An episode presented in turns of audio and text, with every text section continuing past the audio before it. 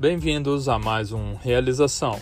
Assuntos que aumentam a sua assertividade e incrementam a sua produtividade. Todas as sextas-feiras, direto do Canadá. Vamos ao episódio de hoje.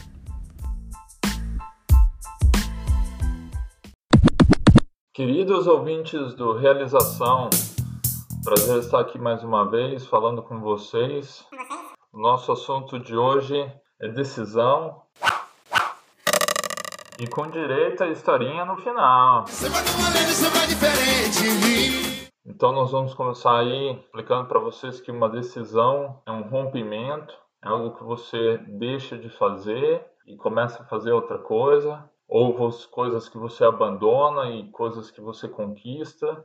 Tem uma cisão em algum momento entre duas coisas. E nesse processo de separação, nós temos diferentes atores. Então a gente começa por quem decide. Quais são esses diferentes atores que vão participar aí nesse processo de decisão? Se é a mulher, se é o homem, qual a idade que essa pessoa tem. É, essa pessoa aí vai ter algumas certas características. O porquê decide? Essas são as razões pelas quais esses indivíduos tomam essas decisões.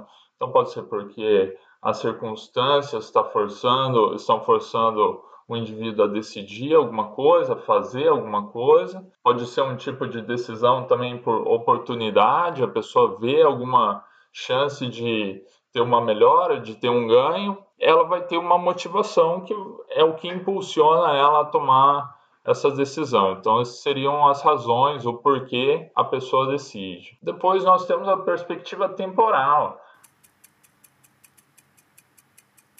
Perspectiva temporal, a pessoa decide em um determinado momento. E as decisões têm tempos diferentes, é, tamanhos, algumas demoram mais, outras demoram menos, algumas são é, como se fosse um processo, né? Algo que inicia, leva um tempo e depois aquele rompimento acaba e, e, e termina a, aquele processo de mudança, né? Umas demoram mais, outras menos. E aí depois do quando decidir, na questão do tempo, a gente vai para qual contexto? O que está acontecendo naquele momento? Quais são as pressões existentes? O indivíduo está sob estresse? O indivíduo é, tem dinheiro, tem recurso ali para bancar aquela decisão? E aí toda decisão ela vai ter um custo, né? Então você assume que você vai ter um ganho ou uma perda e você aposta naquilo. Custo de tempo pode ser custo de qualquer coisa. E o contexto ele é muito importante porque vários fatores vão estar atuando ali naquele momento e exercendo uma certa pressão ali sobre aquele indivíduo. Por isso que aí o, o equilíbrio emocional é muito importante no momento de, de tomada de decisão, né?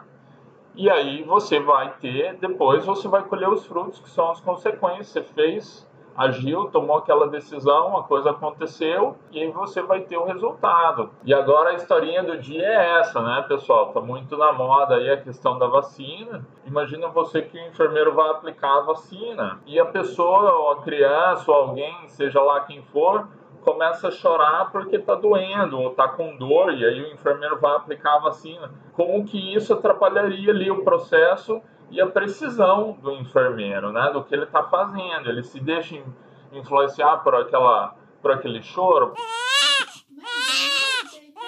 por aquela dor, né? Esses são assim, os fatores que são importantes, né? E aí quando você consegue bloquear esse choro, essas coisas, quando você consegue romper com aquilo que está te segurando, te atrapalhando, é quando você consegue dar um outro passo e aí colher bons resultados aí das decisões. Também só considerando aí que durante o dia a gente toma milhares de decisões. Então não é só uma questão de cada decisão é a decisão da minha vida, é qual é o conjunto das decisões, certo? Porque, como eu falei, tem algumas que são um processo, são várias decisões em determinados momentos, por é, determinados é, indivíduos, sobre determinadas situações e contextos. Tá bom, pessoal? Então, aí, boas decisões para vocês. Espero que vocês acertem.